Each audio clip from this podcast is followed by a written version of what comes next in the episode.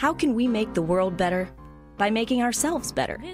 The Dr. Joe Show explores how you can make positive personal change by using his groundbreaking and highly effective I Am approach to understand who we are and why we do what we do. Your small changes can have big effects.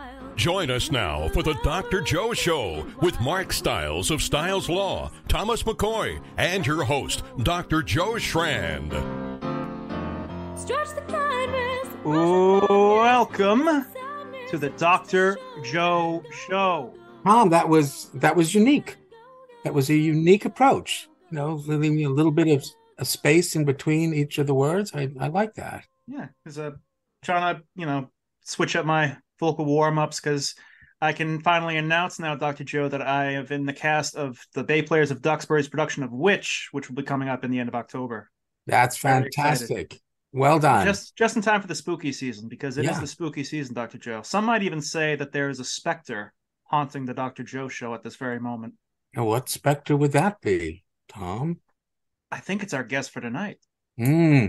Uh, but but there's there's so much more to that. I mean, we could either capitalize it uh, or not. But I would be very interested in hearing who is our guest for tonight. Please introduce him. Absolutely, Dr. Joe. Tonight, we are absolutely honored to have Professor Richard Wolff. Richard Wolff is an American economist known for his work on economic methodology and class analysis. He is Professor Emeritus of Economics at the University of Massachusetts Amherst and a visiting professor in the graduate program in international affairs at the New School. Wolff has also taught economics at Yale University, City University of New York, University of Utah, University of Paris, and the Brecht Forum in New York City. Wolff hosts the weekly 30 minute long program, Economic Update, which is produced by the nonprofit Democracy at Work, which he co founded. Welcome to the Dr. Joe Show. Thank you very much, and I enjoyed your speed reading of my bio. Thank you. Thank you. It is such an honor to have you here, Professor. Thank you so much for joining us. There's so much to talk about. There certainly is, and uh, I know that you have an audience that is used to your jumping right in and seeing what can be said that isn't the same old, same old from the mainstream media. So I'm I'm very happy to be here as well. Oh, I'm I'm I'm delighted. Let me just back way up. How did you get interested in this entire field? Well, the truth of it is that I grew up, I, w- I was born in Ohio, but my family moved east. And around the time I was five years old and settled in a suburb of New York City. And the name of that suburb is New Rochelle, New York. You may have visited it or know about it. It's about a half an hour uh, into Westchester County out of New York City. I know it well. I I- went to I went to Sarah Lawrence, so I know. All right, well. so I've driven by your alma mater. That's right, and you you probably passed my house. Who knows how many times over the years? And like most of the people in New Rochelle, my father was a commuter. That he his job took him into New York City, and uh, I would see him off in the morning and welcome him home in the evening. And the way he the way he moved was by rail. Uh, there's a commuter railroad, the New Haven uh, line that runs along the coast there, stops in New Rochelle. So I would go with him when Hmm. I was old enough on occasion, you know, be with daddy during the day working. And the railroad goes right from Westchester County, some of the glitzier and more expensive parts of that county, which is one of the richest counties in the United States, and passes right through Harlem in, in New York City on its way to Grand Central Station uh, in the middle of Manhattan. Hmm.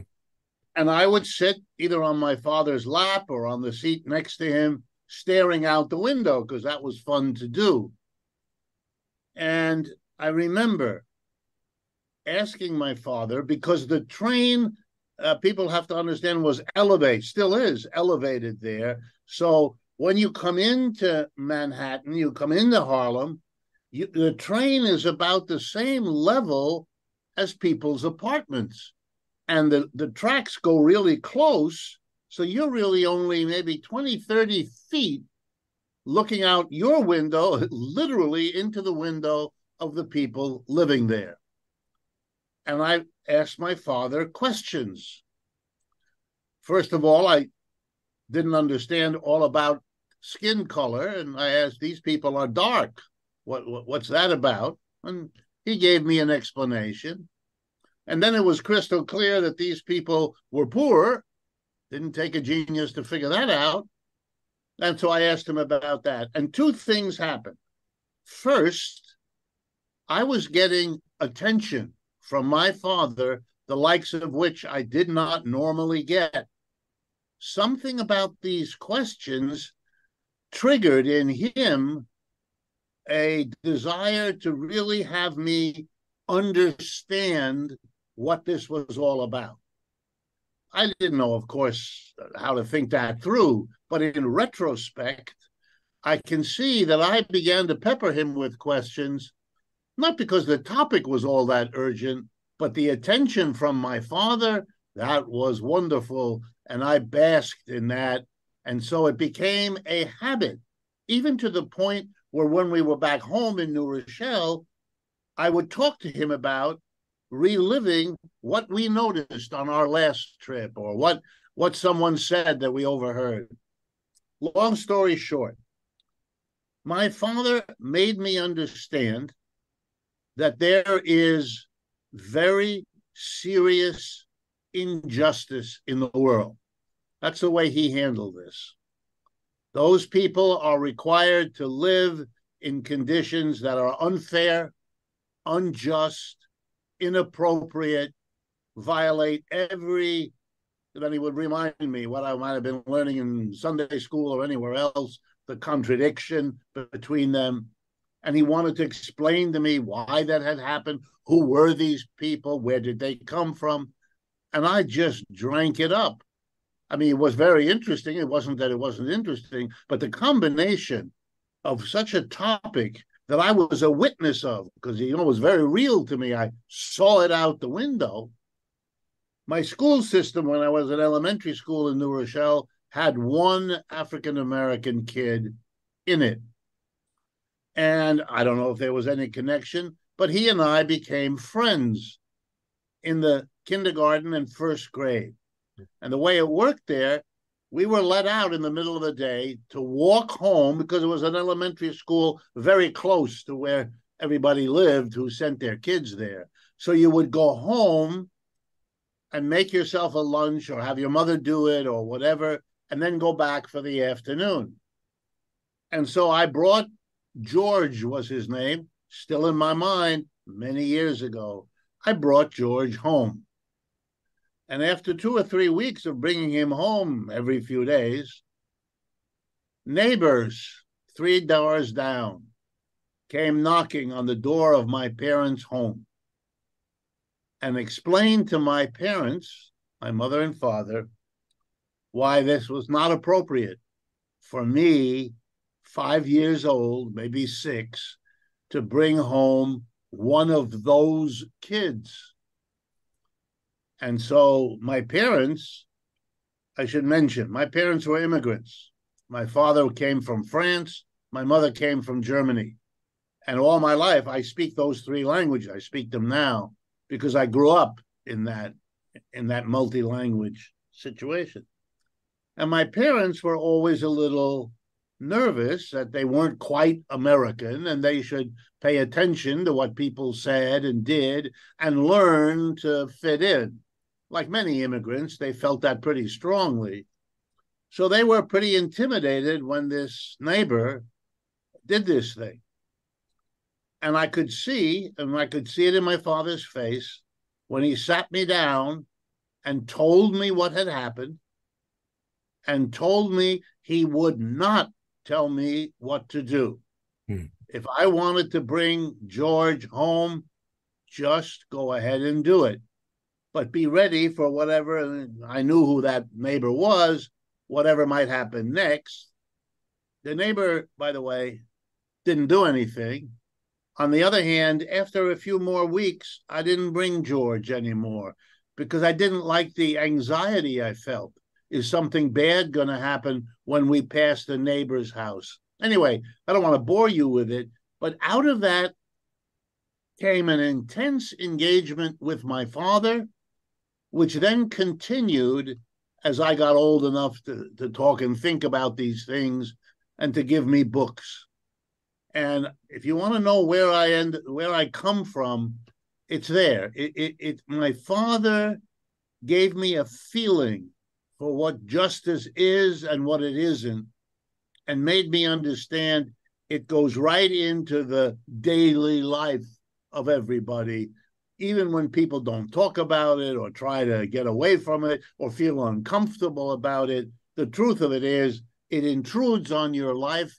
And he didn't have to make a difficult argument because I was already at the tender age of five and six experiencing uh, all that that all that that was.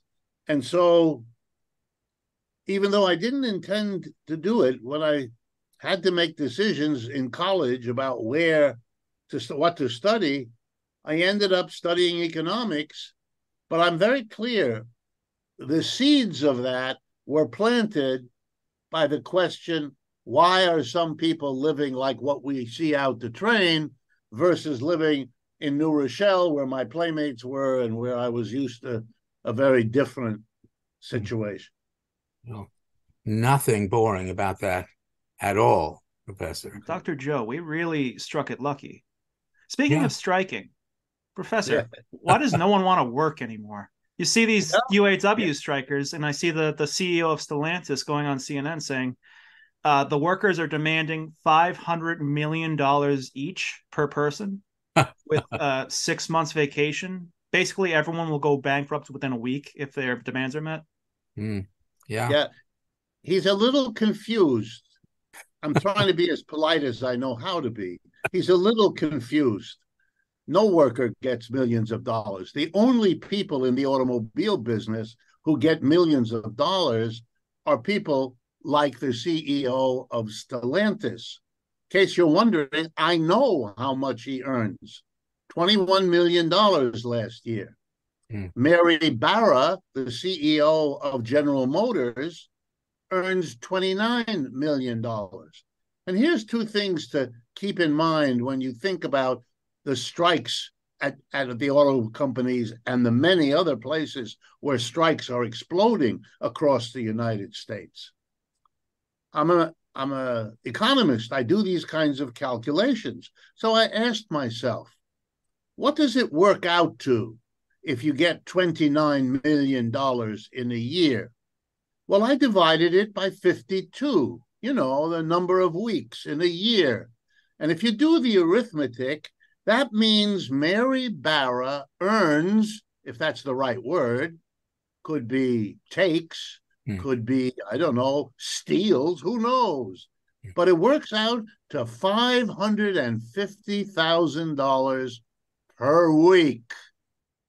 Let me hmm. do that again.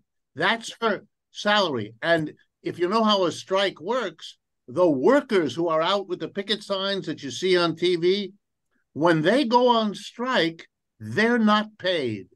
Every day of that strike is money they expected to come into the household to pay for the food and the children's education and the, the mortgage that's due and all the rest.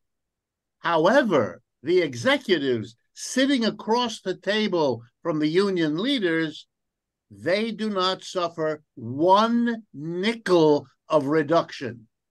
Their pay is not affected by the strike. This is extraordinary.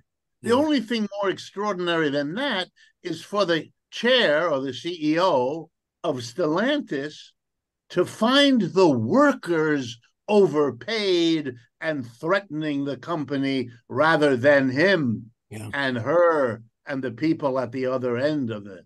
Look, we live in a country, and pardon me wearing my economist hat, we live in a country that for the last 40 years just shy of half a century, have experienced a radical redistribution of wealth and income from the bottom and the middle to the tippity top.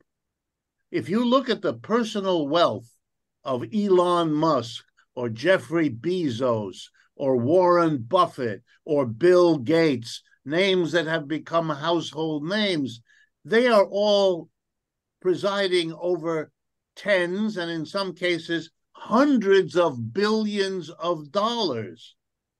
You know what that means? If you get a 4% rate of return and you have $100 billion, it means you're making $4 billion a year. You're not making 550,000 a week like Mary Barra. You're making $550,000 every hour, whether you go into the job or not. Of course, the counter there is that it's not actual liquid money, so it doesn't count. Yeah, if you if you don't want if you don't want it to count, you can come up with that. But Mr. Bezos can decide that he wants to, I don't know, send a rocket to the moon just to see what's there, and his money pays for it. Yeah. And Elon Musk is busily indulging his interest in making more money still by having all kinds of projects. You can hardly keep up with the fellow. No, I mean, th- this is a decision a society makes. Do you want to have people that are homeless in all of our major cities? Uh, the answer has to be yes, because we have them. We had mm. them now, we had them last year, we had them 10 years mm-hmm. ago. At the same time, in case you're interested, there are approximately five to eight, no one knows exactly, but five to eight million apartments and homes that are empty. Nobody is in them.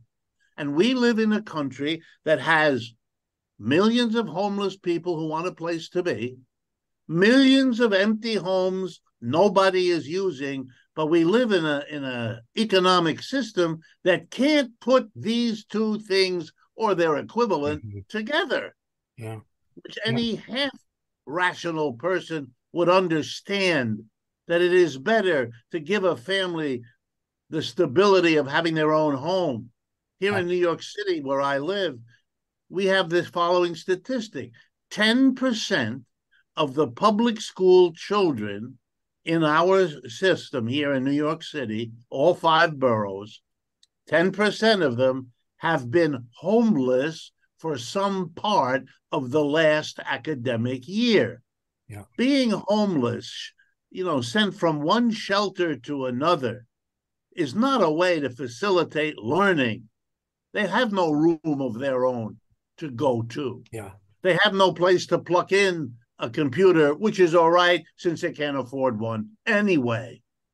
Meanwhile, there's somebody trying to figure out what cute thing he could do with an extra billion lying around somewhere in his sock drawer. Mm. I mean, it it is going to be very hard someday when the reckoning about all of this is made and publicly. It's very hard for people like my father then to explain to their children then how all this was allowed to develop and to persist for as long as it has. Hmm. You know, it, it's the inequity is remarkable. I, I just want to put this in perspective again for our listeners. So, based on that salary that you described, it was $29 million a year, correct? Mary Barra, yes, the, she's the CEO of General Motors. So, folks, that that actually works out to two hundred and thirty dollars a minute. A minute, right? It's thirteen thousand seven hundred fifty an hour. I don't know many people who make two hundred and thirty dollars an hour. Certainly, thirteen thousand seven hundred fifty dollars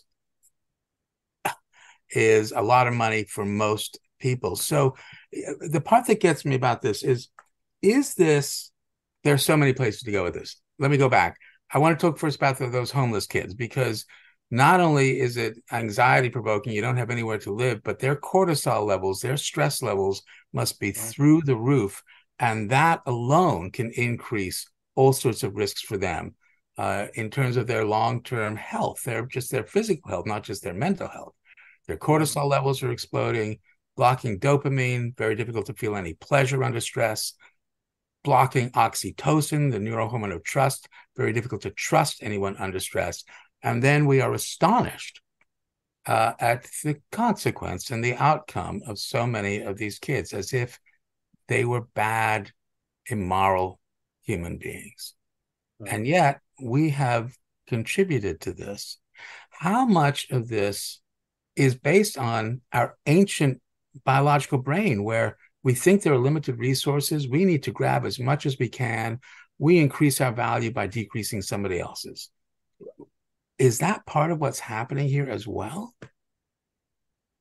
I mean, I don't know the the, the biology and the, the history of the human race well enough to answer in terms the way quite you put it. Let me, however, problematize the thought this way. Different societies throughout the history of the human race have handled that question in very different ways. It's not as though we have some line from ancient times that this is the way, more or less, people mostly did this. It's not true. Mm. It's just not true. Human beings have developed all kinds of ways not to allow this to happen. Let me give you just a couple of examples.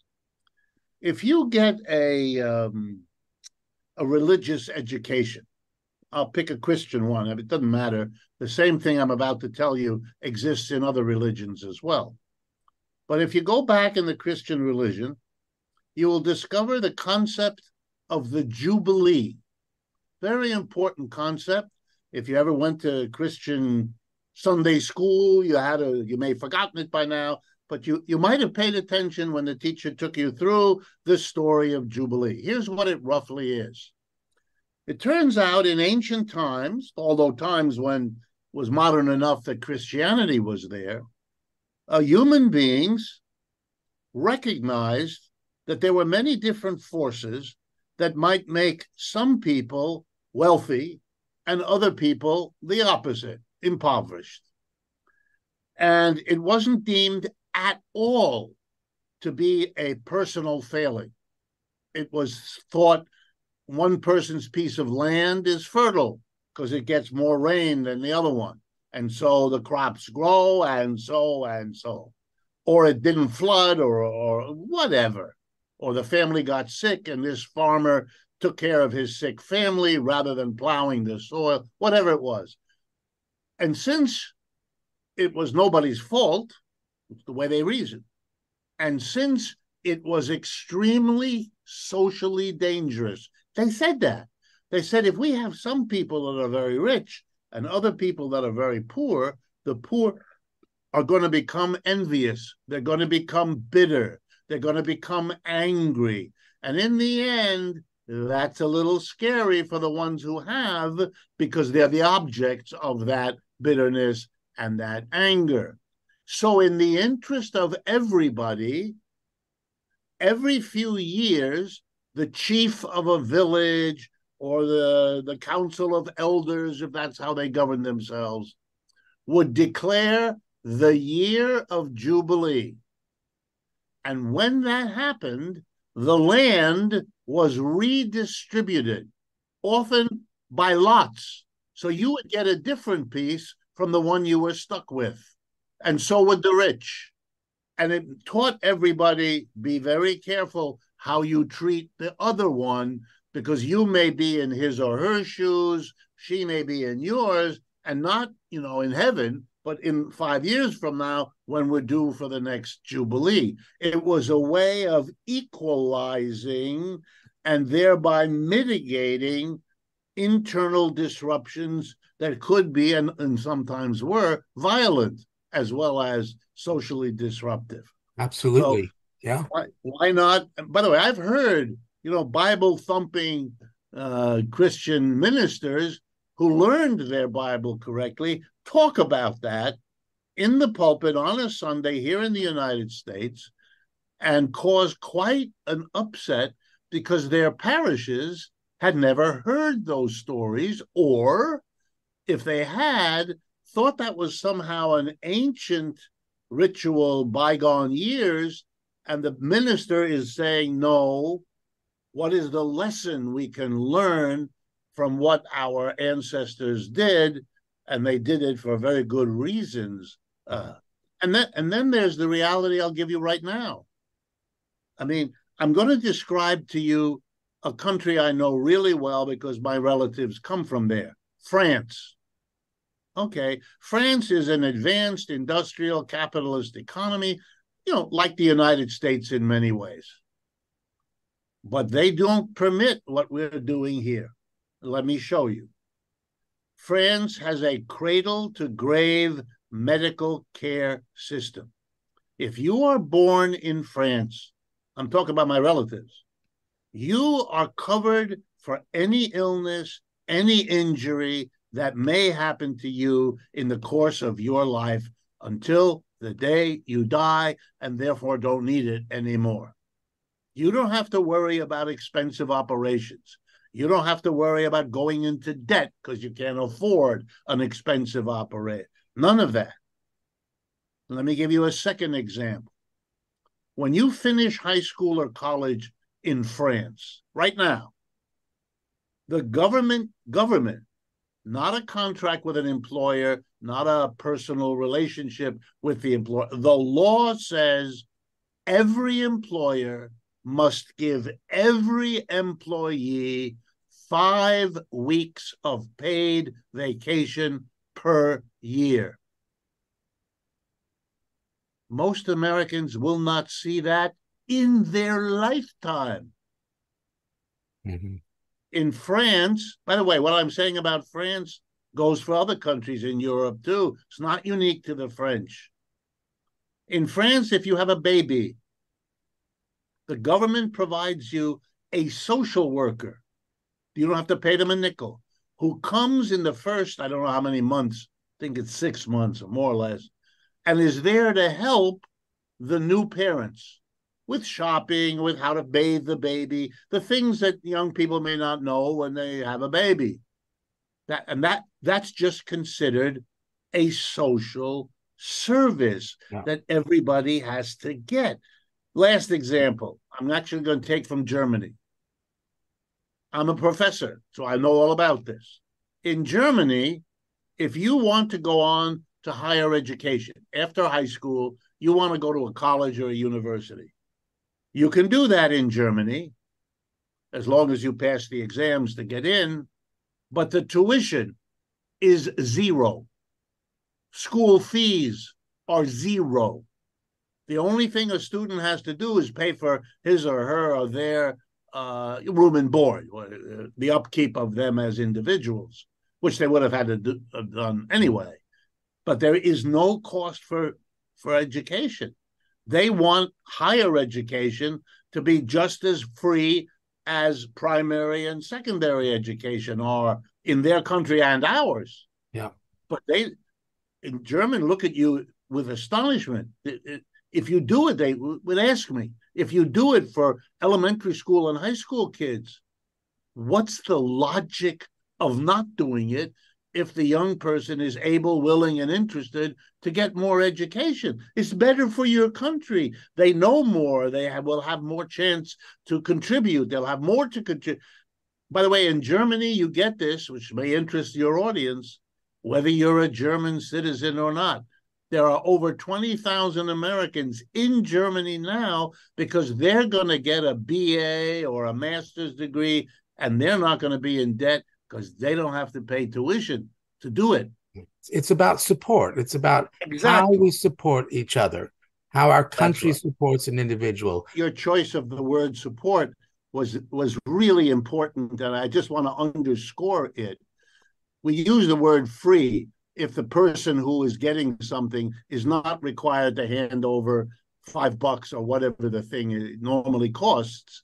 But of course, it took human labor, it took all kinds of work to produce what is handed from one person to another. So the examples I gave from France and Germany are examples of a society which decided to support those who are poor, those who have low income jobs, those who may have those together with large families, and so on, by supporting them by redistributing some of the wealth the whole community produces so that the community is not undone by the inequality. Look, there's headlines. I, I, I get very angry when I see them in, in the newspaper. A person uh, hits another person with a brick in the subway tunnel, and the headline reads "Senseless Crime." And I'm always upset. It's not senseless. If we go and interview that person, we'll discover the kind of childhood they had, the deprivations they went through, the personal suffering. And yeah, they took it and did something awful with it. And I don't want to shy away from that. But if we don't want the awful, we cannot pretend that this the way we've organized society has got nothing to do with that.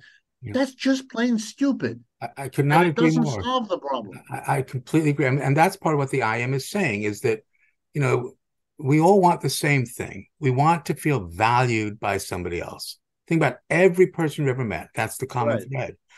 But what we've found is for millennia, human beings have increased their value by decreasing somebody else's and then are astonished that that other person, that other group, that other country does the same. That's why we have the strife we have, the conflict we have. When you talked about the um, the jubilee, what what came to my mind was, you know, about anger. Anger is an emotion designed to change things, but the first step in in managing it is just to recognize it. And what are you angry about? And you said it, envy. We're mm-hmm. angry because somebody has more than us and we want to take them down. But the person that we're going to take down, they're going to become suspicious. And that's the root of their anger. And that is part of the world that we have right now. This, this, this world in which there's so much cortisol. It's such a stress driven mm-hmm. world right now. But at every and any moment in time, you can remind someone of their value. And whenever you remind someone of their value, you increase your own value. I mean, why can't we have that kind of a world? Where where can we build on that so that we well, distribute think, more? I think people like us, you in your way, I'll do it in my way. We have to keep talking about this hmm. because I think in all people there is an ambivalence, maybe is the word, or a contradiction. Partly they're defensive and they, they, they, as you put it, suspicious, yes. But another part of them knows. You know, there was a wonderful Canadian musician, Leonard Cohen. I don't know if you're familiar, mm-hmm. but he, he did a song once uh, that he performs called Everybody Knows. Mm-hmm. If you ever have a chance, you can, you know, easily access it on the internet.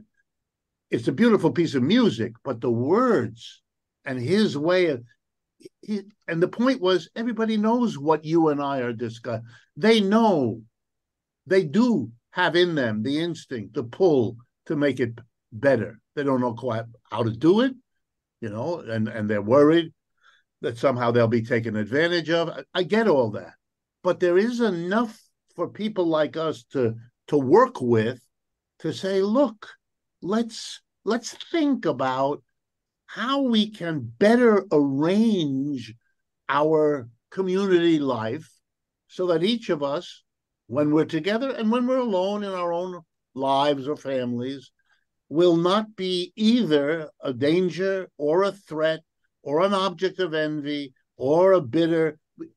Let's try to do that. You know, my wife is a psychotherapist. Her life is dealing with people who have come to the point some of them with terrible problems, some of them not so terrible. But they've come to a point which I've learned from her is crucial. They want it to be better, and they're prepared to struggle. Even when their first instinct is to turn away or to not, they they can hear that there is a potential to do better. And it wouldn't it be wonderful if we could do that? And if you could be part for yourself for the people you love, for the people near you, but even for the larger society, if you could help contribute to that. I mean, look, I would guess that's part of the rationale why you make a program like this. Mm-hmm. Absolutely. You know? And I take I take my hat off to you for doing it. This, this is crucial. Th- and, that... and, and, don't, and, don't, say to people it's senseless that that poor mm-hmm. man beat that woman on the subway. It is awful and mm-hmm. must be stopped. I, I get all that But if you don't do the hard work of trying to figure out how this keeps happening, right. it will keep happening. That's exactly it. That's what the I am is saying is but what we are saying is that this is our current maximum potential. This is the best we can do right now because we are influenced by and responding to these four domains. Our home domain, no one's going to argue your home has had an influence on who you are. The social domain, which is the rest of the world, that's everything other than your home. Those two domains are outside. Then the internal domains, the biological domain of our brain and body. Am I hungry, tired, digesting lunch, stressed out because I have no home? And then the IC domain. How do I see myself? How do I think other people see me? Your wife knows that every single person is interested in what other people think or feel. We call that empathy. But what we really want to know is what are you thinking about me? Right. Do you see me as valuable? And that story that you have about you as that little boy, your experience, don't, don't, don't let me put words, was that your dad recognized something, the topic, whatever it was, and then you began to feel more valuable. Absolutely. Absolutely. And, and that, I don't think I don't, I don't think he was conscious, but I think you capture and I learned I could see the effort in his face to explain. I'm a little kid, so he he's taking this complicated story and trying to make it graspable by a little kid. And that working, that touched me very. My father cares. Yes. Look at him. Yes. It's so important to him. And so a little of what's important to him was me, yeah. getting me to understand it. So I think it fits perfectly in, in your scheme there because I was, as I said to you, I was reacting to the fact that this man was making me feel wonderful right. as he told me about this social situation. Yeah. And, and that feeling is this limbic response, this ancient primitive part of our brain responsible for irrational behaviors, emotions, for pleasure. And then we shift to our prefrontal cortex, the rational part of our brain. When we're able to solve problems, execute a plan, and anticipate what will happen next. And Professor Wolff, I think that is part of what you are asking us to do. Right. What will happen next if we keep doing what we're doing now with the economic model that we have? What will happen next if we keep increasing our value by decreasing somebody else's? We will destroy ourselves. Is that what we want? I don't think we want it, but I sure do think we're doing it.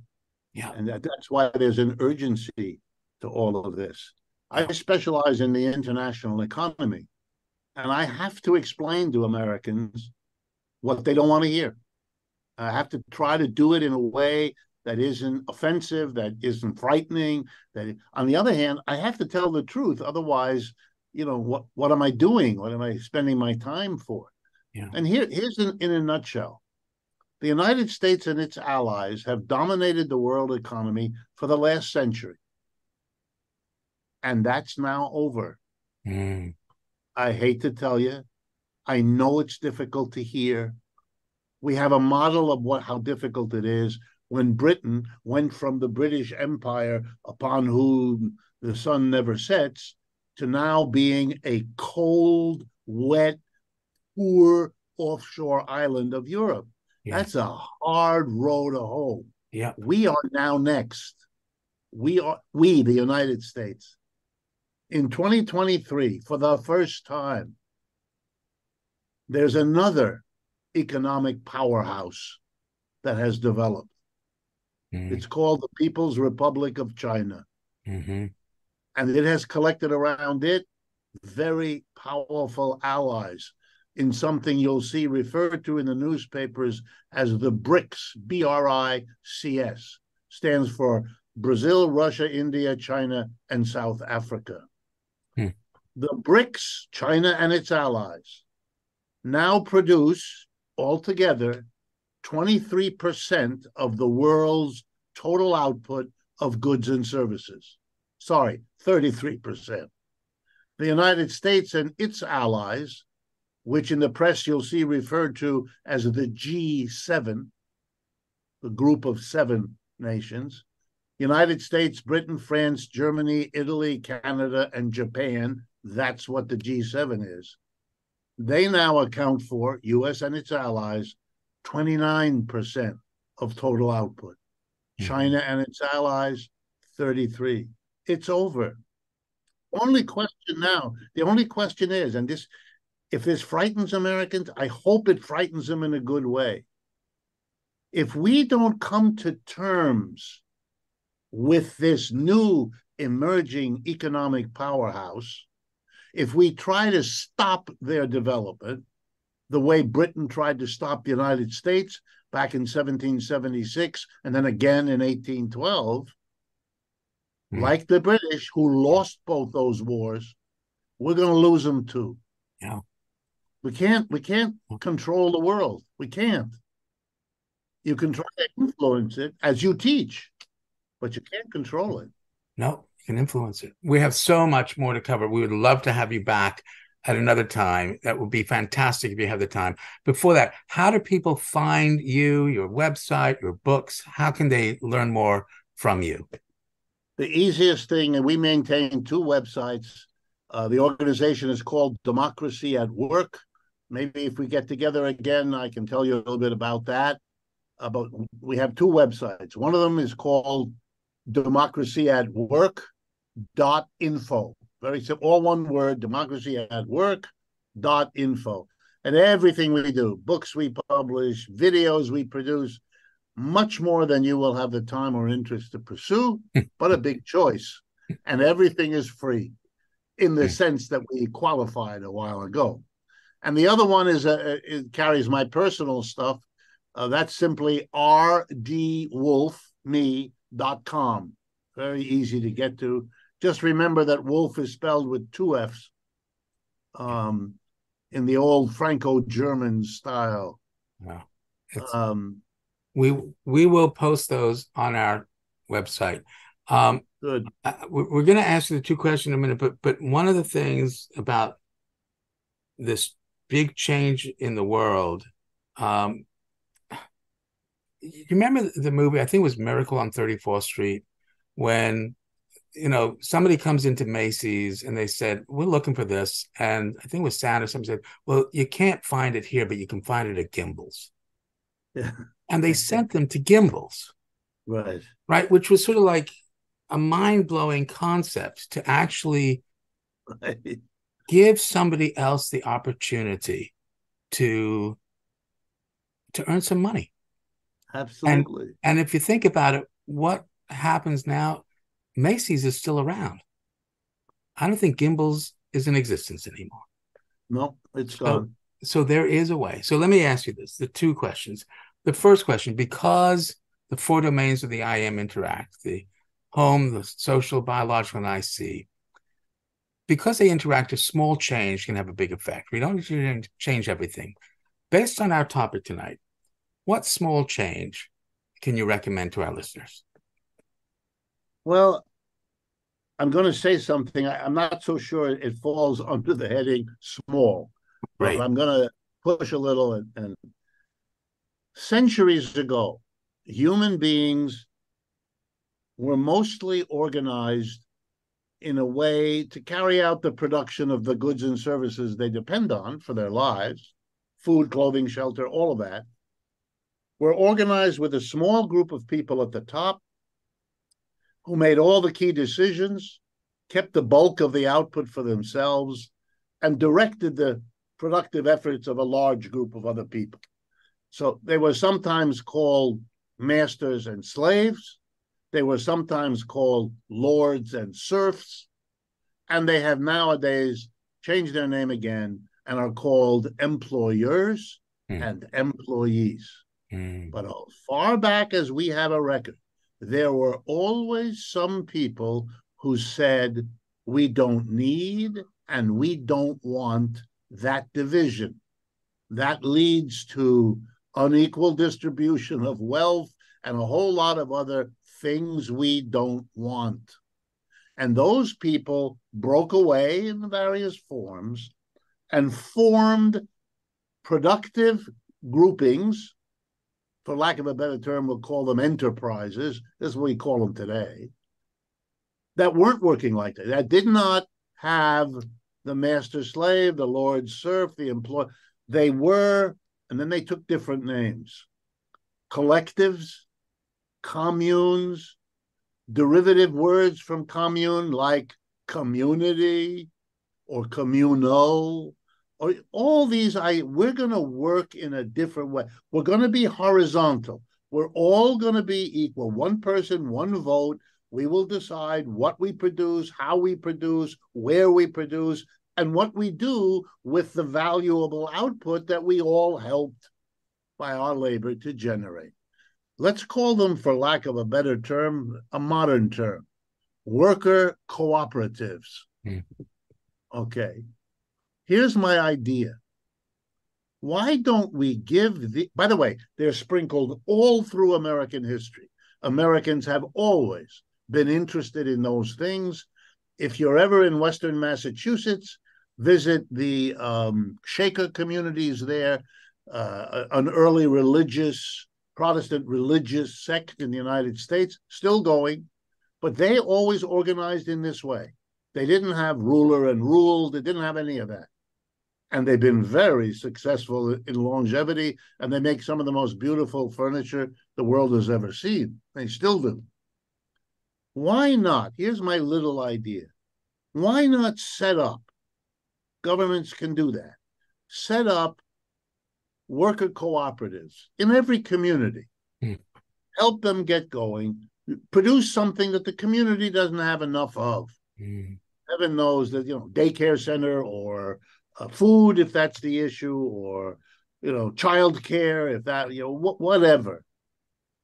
And the purpose is not so much to produce that service, well, that'll be useful, but the purpose is to give everybody else a chance to see, to look at, to talk to people whose daily life is organized. Remember, adults, five out of seven days, the best hours of the day, we're at work. So the way we organize the work experience is going to have an enormous influence on everything else about us. It mm. already does. We know that. So now, how about changing the work experience and seeing whether that can make the difference that we're looking for? I think it can. And I think the examples in history suggest that given half a chance, even though, of course, this would threaten the old ways, the, the slavery, the feudalism, and all of that, because it really is new and different. My guess is you give working people a taste of that different way, they'll go for it. Yeah. And I, they'll, they'll want it. I, I completely agree. I mean, one of my definitions of success is when you love going to work and love going home because you feel right. valued in both places. And I'm not sure that we have that right now. I'm sure that I'm sure that we don't. As I tell my students, there's a good reason why the bar that you pass on the way home has in it in neon lights mm. happy hour. Yeah. Because they know how you feel about the other hours that you've just now put behind you. Yeah. Here, a bar says you can be happy. I mean, I know the joke behind it, but there's a wisdom in here right. that the bartender doesn't intend. Yeah. And I, I, I would just from the neuroscience prefer to call it pleasure hour because happiness is a slightly different neuro. A whole other issue. A whole other. So the other second truth of the I am. Everyone has one. Everyone is interested through their IC domain what you think or feel about them.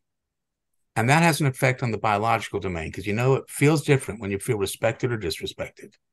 You're part of someone's home or social domain. So the second truth, you control no one, you influence everyone. You get to choose the kind of influence you want to be. Professor Richard D. Wolff, what kind of influence do you want to be? Well, I've lived a long time and I've asked myself that question a lot. Hmm. And I want to be a rebel. Hmm. I want to be the one who says, you know, it doesn't have to be like this. Listen to me for five minutes. if you think I'm crazy, you know, more power to you. That's fine. But I have figured a few things out, like everybody. And one of them is it really can be better than this. And people have throughout history figured that out. And that's why the world is better than it has been, because there were folks who did it. I want to be one of those. Hmm. I think you are. All right. I well, think that, you that'll make, that'll make my day. That'll Oh, make good. my day. Oxytocin, right? You know, I, I I so appreciate your time. I there's so much more we can talk about. I I want to be respectful of your time, but I do hope that you'd be interested and willing to come back because I think that Absolutely. there's a lot more to talk about here. And I think the integration of the I am approach with your economic wisdom, a system has an I am. The United States has its home domain. Our social domain is our interaction with the global community, our IC domain, the way we see ourselves, the way we, other countries see us, which is different now than it was under George Washington. And the biological domain are all of us and all of our resources. But we're doing the best we can. If we don't like it, we can change it. Professor, thank you so and, much. and my so let much. me say very clearly to you, I would love to get together and do this again. So don't you know, don't hesitate. The only thing that will govern me is my schedule. Uh, and you might be amused. There was a time until about eight or nine years ago when people like me had a hard time getting a job Mm. because we were a little too reddish or Mm. pinkish or Mhm. something like that. Um, and I would get an invitation to do radio, television once every three, four months. Mhm. And the host, whoever that was, man, woman, or whatever, would begin by saying, Today I'm happy to welcome Professor Richard Wolff. He's one of those. It was like inoculating the audience lest they get infected by whatever it is that I was bringing into the room. Everything has changed. And if you pick up a certain energy from me, I'm just reflecting the fact I now do three to four radio and television interviews every day. You are my fourth today. Wow. Thank you. And the interest in, well, you know, I'm captured. I used to think, oh, once every three or four months, someone wants to hear me. Imagine I'm like a child in a candy store. Everybody wants to hear the stuff that before was scary and unacceptable and, and weird and foreign and alien and whatever. All of that is gone. I mean, not all of it, but the vast majority. The people I work with on our websites, we don't understand. We don't get hate mail. Mm. Everybody else does, but we don't. Mhm. We just don't. I think those the people are still there, but they they don't feel as though they're quite in charge the way perhaps they did back then. So anyway, I'm at your disposal. It's only my schedule that will stand in the way. It's great. I mean, if, if this is your fourth interview, I can only imagine the energy you had on your first. My Yeah. gosh, this was like mind blowing. The energy. Mm. Thank, thank you so much. And and again, I'm I'm You're- delighted and love to continue this discussion. Okay. Thank you. Thank you, Thomas McCoy, for all the work you put in. And Thank you. as I said, get in touch, and I'm sure we'll find a time we can do this again. Sounds great. Thanks so much. Bye bye. Bye. go, go, go.